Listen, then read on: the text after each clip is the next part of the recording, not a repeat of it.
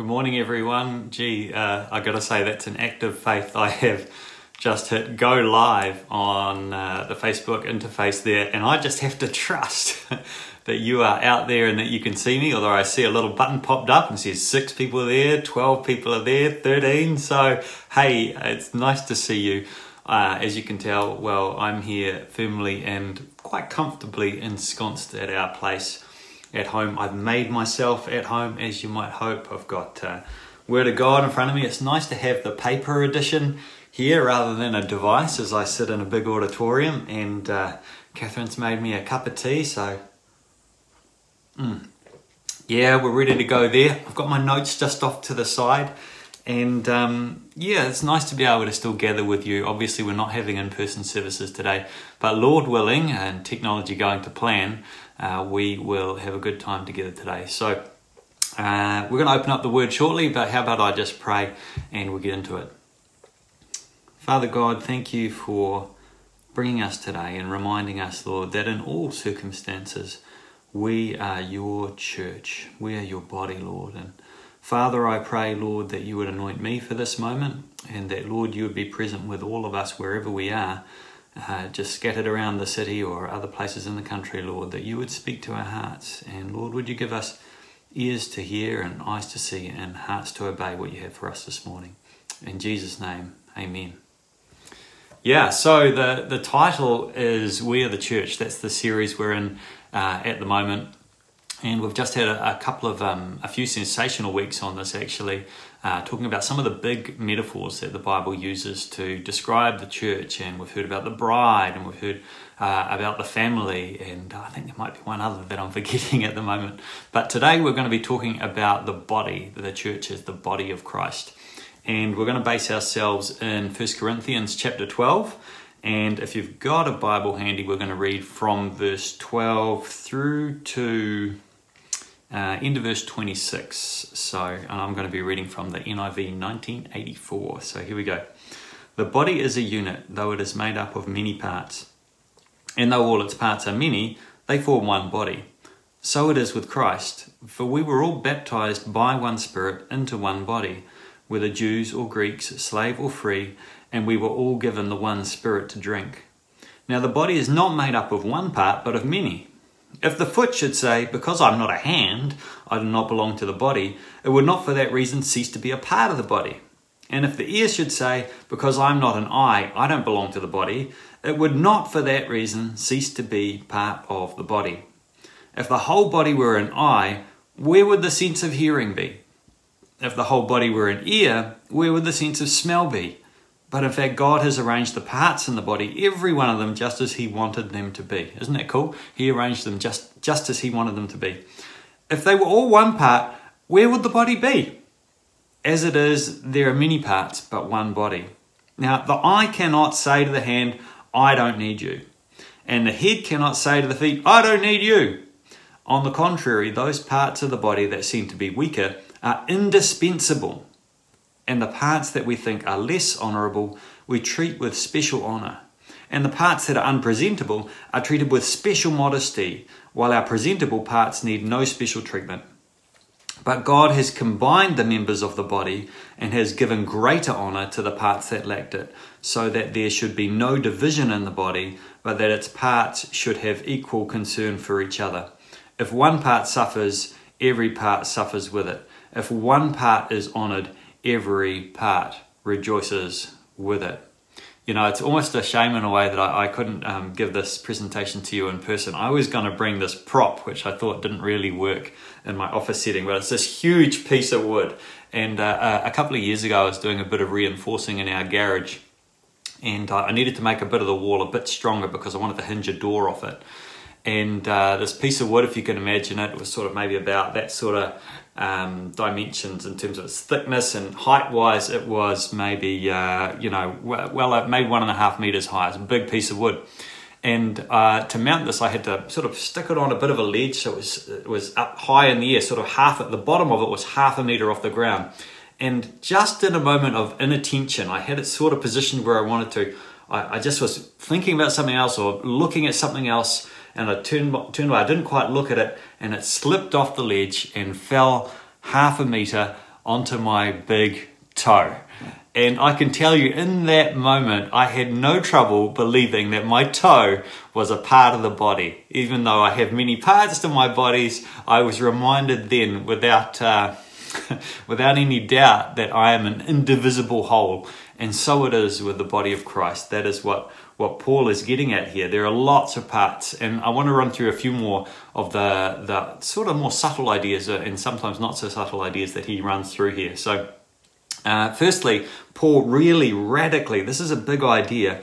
He is defining membership in the body by belief and by the indwelling of the Holy Spirit. You can see that he says, For we were all baptized by one Spirit, that's the Holy Spirit, God Himself, into one body, whether Jews or Greeks, slave or free, and we were all given the one Spirit to drink. And this was incredible because Paul, as you can see, he is saying, look, your identity is not defined by your ethnicity, for example. He says there's neither Jew nor Greek in this in this scheme of things. He says that your economic status doesn't matter. He says there's neither slave nor free in any of this.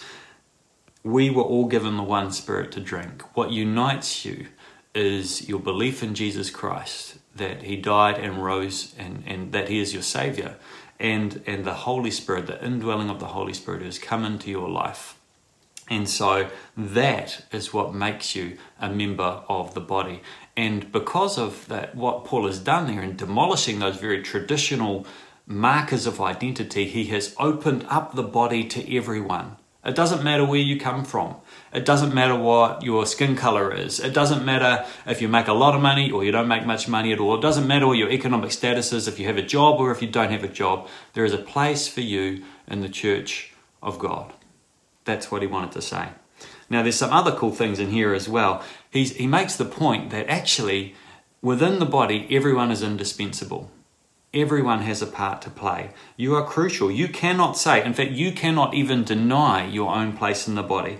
You can't say, an ear can't say, because I'm not an eye, I'm not a part of the body. So, uh, look, I wonder if, if, with all respect, this is a message for you that you need to get over yourself and stop thinking, maybe I'm not a part of the body, maybe I don't matter. Paul's point here is you do matter. You matter to the body, and we need you. We all need you. We all need each other if we are to function. That's the big idea here. Uh, a, couple of other points I'd say that there is a deep oneness in all of this. And finally, I would say I love the point that Paul seems to be making that there's no egos here, right? He, he uses this metaphor of some parts of the body uh, that are unpresentable, the literal body, the physical bodies we have that are unpresentable, are treated with special modesty. And he also says um, uh, the opposite that those those parts of the body which are presentable don't need any kind of special treatment. Uh, broadly, you could distill that down to the point that there's to be no egos here. You know, we, we all have a part to play, and whether you know you're a, a guy with a, a mouth who talks a lot like me, or if you play a, more of a less obvious role in the church, it's not about us. We are one body it's not about the individual, it's about all of us, so that there should be no division in the body, but that its parts should have equal concern for each other. So I think that's really cool.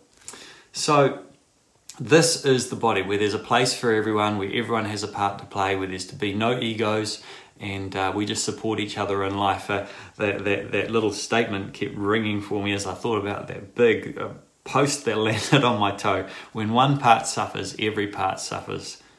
And if one part is honoured, every part rejoices with it. Can that be true of us today? That's a great challenge, I think, for us. Now, here's the other thing we're not just a body, we're not just anyone's body, we are the body of Christ. Now, that is a radical kind of statement. We are the body of Jesus Christ Himself. That is how He wants us to think of ourselves. And the, the idea that, that kept resonating with me as I prepared this message was that, you know, the church is to be the most manifest expression of God on the earth. You know, the church is not some sort of consolation prize while, while the Lord Himself is in heaven waiting to return. We are His very presence on earth. Jesus, in one point, said in, in John chapter 14 in our Uncommon series, you might remember reading Jesus said we would do even greater things than he did. And one sense in which I think we can do greater things is by acting as a collective, as a body, as many, many people, where Christ had one body, one human body at least. Uh, he, he now has many bodies. He has all of us united as one, taking his message and his presence into the world today. We are the body of Jesus Christ himself. That is an incredible thought. The church is not a consolation prize. We are here to make an incredible impact in the world. Now, the, the other cool thing about this is that Paul tells us that God has equipped the body with spiritual gifts. He has filled us with His Holy Spirit. And the image that came to mind for me here was if you remember in the book of Genesis, God forms Adam, He forms the first man out of the dust of the earth. But in that moment, Adam is still just a body, he is just flesh and blood, but not more until God breathes the breath of life into him and he becomes a living being. He is animated, he's alive, he is a living being.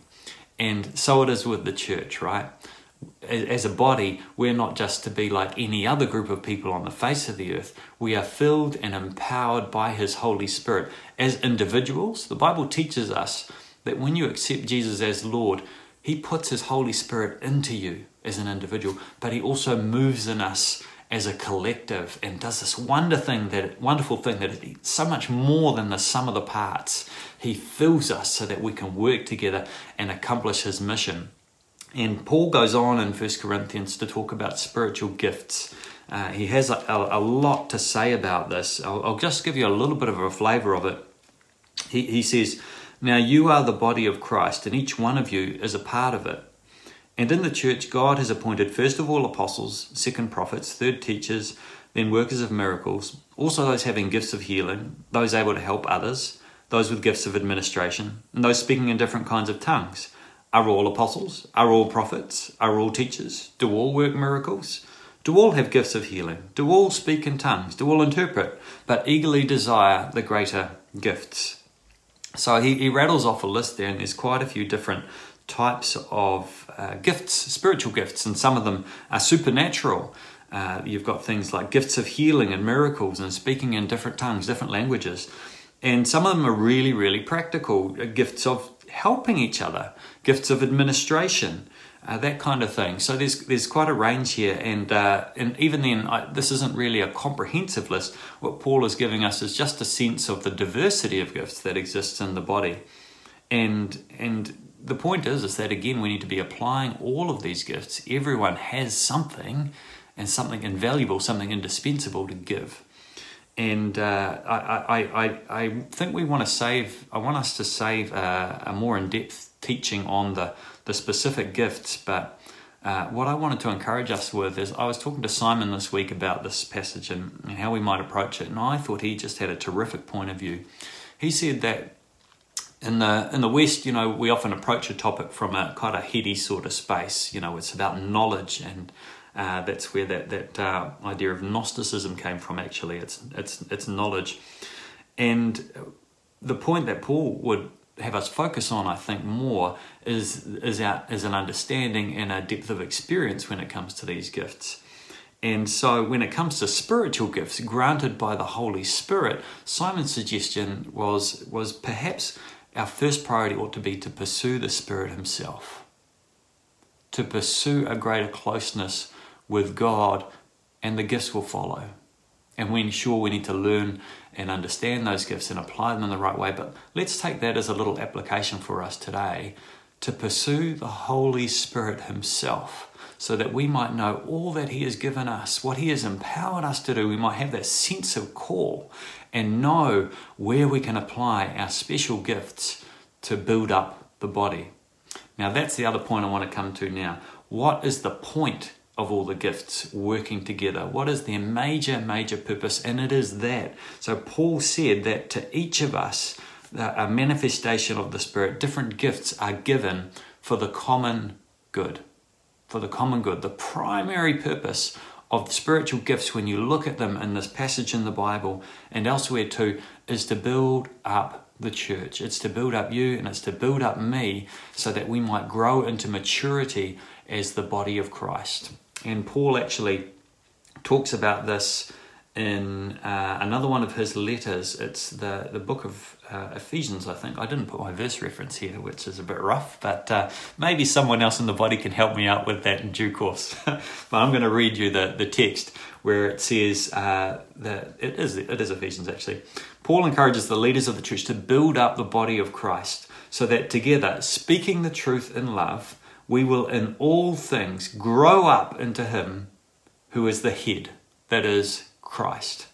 From Him, the whole body, joined and held together in every supporting ligament, grows and builds itself up in love as each part does its work. Don't you love that? I love that image. It makes me think of one of those sort of biology posters where you see a human skeleton with the skin off and it's a bit gory, but you can see the ligaments and the, the muscles and the bones and everything holding together.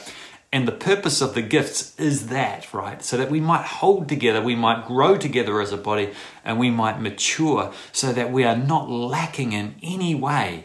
We're to grow up as a body. That is the purpose of the gifts. That is the purpose of your gift. It's to help other people in the body to grow, to be built up, to be to mature. And the other thing that Paul really emphasizes, if we come back to 1 Corinthians and all of this, is love.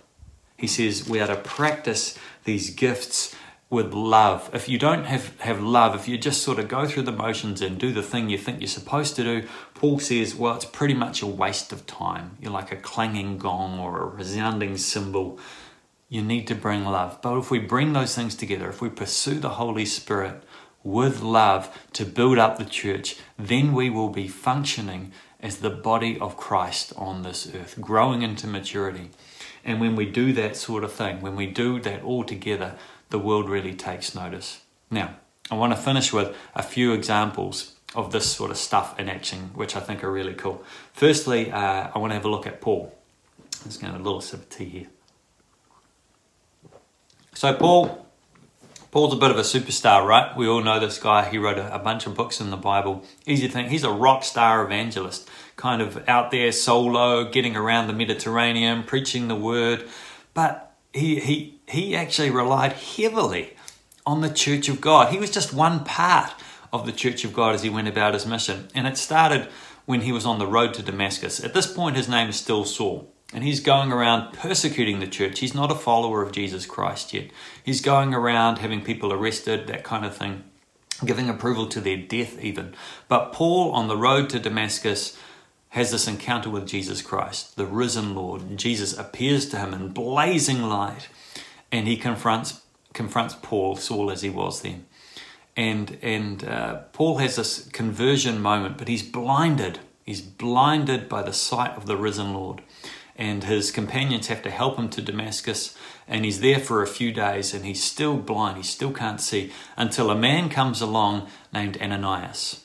And this Ananias, he hesitates a little bit when he's told to go see this guy, Saul, because he knows his reputation. He knows he's been out there basically pulling the church down. But he, he's obedient to what God tells him to do. And he says this when he re- reaches uh, Saul. He says, Brother Saul.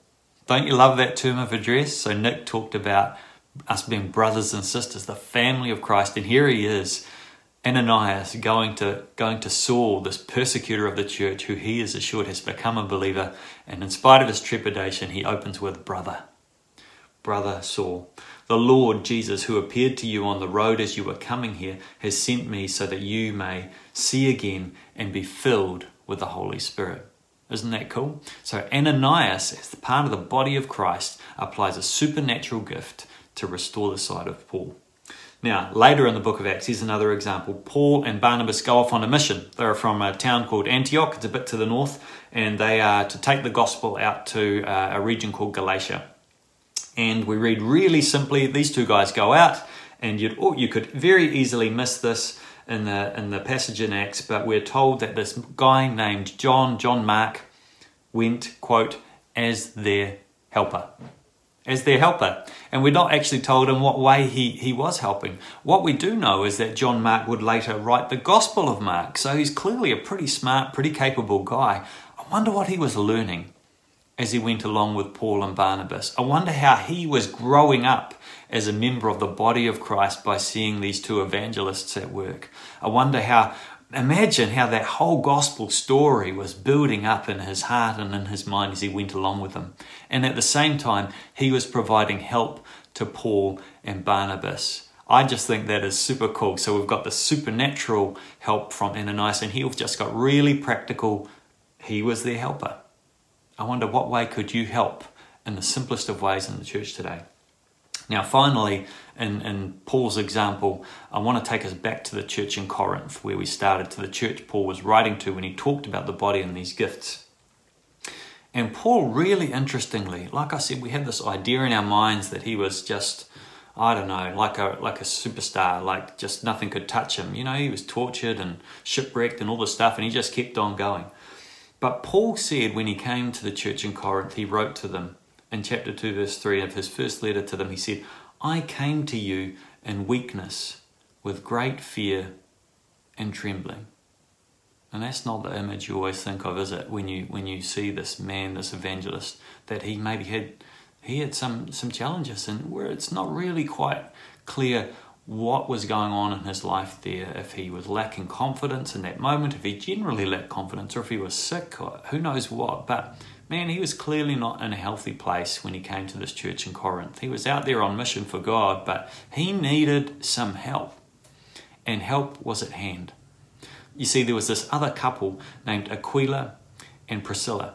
And Aquila and Priscilla had recently been uh, expelled from Rome. They were Jews, they were Christians who had been living in Rome, but because they were Christians, they had been expelled from Rome with all the other Jews because of all this fuss about Jesus Christ that was going on. They'd been kicked out of their home, and they too had ended up in Corinth. And we're told in the book of Acts that they, just like Paul, were tent makers. And so these three people, Paul and Aquila and Priscilla, lived together and they made tents to get by. And because of that fellowship, because of that comfort and because of that support, Paul, this man who came in fear and trembling, was able to spend 18 months in the church of Corinth building up the church. How cool is that? So the church was so much at work. It took the whole church to take the gospel to the world. And that's what we see there, you know. Like I said, Paul was kind of the mouthpiece, but he needed an Ananias. He needed a Barnabas. He needed a John Mark. He needed an Aquila. He needed a Priscilla to do his work. And you know, that this mission of the church continues today. So, just last week, if you were at our city services, you might have heard about Kirsty and Richard, who are serving the church in Cambodia. And, you know, an older generation of people there um, uh, were basically decimated by the regime of Pol Pot and the Khmer Rouge. But there's a group of people who are younger in their faith, and they are being built up by Richard and Kirsty from here, from little old New Zealand, because they are followers of Jesus Christ investing in his church. And they equip these people, these believers, and they the believers are going out and spreading the gospel through Cambodia. You know, there's another example uh, much closer to home in the eastern suburbs in Miramar that Simon was telling me about this week. And honestly, I had no idea how cool this was. But the church out the street east uh, in the eastern suburbs has these things that they call community dinners. And once a week on a Wednesday night for the last 10 months or so, they have been feeding 50 people. 50 people, thereabouts, from the community. 50 people who are hungry, 50 people who are lonely, 50 people who need to know the love of Jesus Christ. And there they are as the body, showing it to the world, showing it to our society. And they don't just provide food uh, or some kind of handout, but they sit with people and they eat with them. And the, uh, our brothers and sisters at East took this up because they wanted to be known as a church that cares for the community. And, to, and in doing so, to open a door for the gospel. And so there are spiritual conversations coming out of that. Isn't that cool? The church is at work. So that's it from me this morning, friends, brothers, and sisters. We as the body of Christ, are one body, and everyone has a part to play. You know, there is no one, uh, no part too small, and no part that seems too big that we can't do together. We, every every gift is indispensable, and you've been empowered by the Holy Spirit to do it. So let me encourage you today: get after the Lord, go and seek Him, and seek Him together. Can you pray for someone today? Can you meet with your life group? Most of us are in a level of the lockdown where in New Zealand we can still meet in small groups. Why don't you meet as a small group? Why don't you find a way to encourage each other? If one part of the body suffers, we suffer with it. If another part of the body is honoured, we rejoice with it. What can we suffer in together today? What can we rejoice in together today? That's all from me. How about I close us in prayer and we will uh, get on our way? Father God, I thank you for sharing your word with us today. I thank you, Lord, that you shine a light into our hearts and you help us to see what it is you would have us do in any circumstance. And Lord, today it's clear that you would have us be one body. Lord, I pray that you would help us to see the work you have for us together. That, Lord, even as we explore our individual gifts, we would keep sight of the whole, that we would we would love one another as you've called us to love each other, Lord, that we would bring honor and glory to your name in such a way that the world says, What is going on with them? I want to be a part of that. So, Father, we pray this in your name, in the name of our Lord Jesus Christ. We thank you for what you're doing for us and in us. And Lord, we, we give you thanks that we can say, We are the church. Amen. Hey, God bless you, everyone, and uh, take care out there. I hope uh, you, you, treat each other well in the lockdown and uh, uh, yeah, look out for each other, eh? We'll see you later.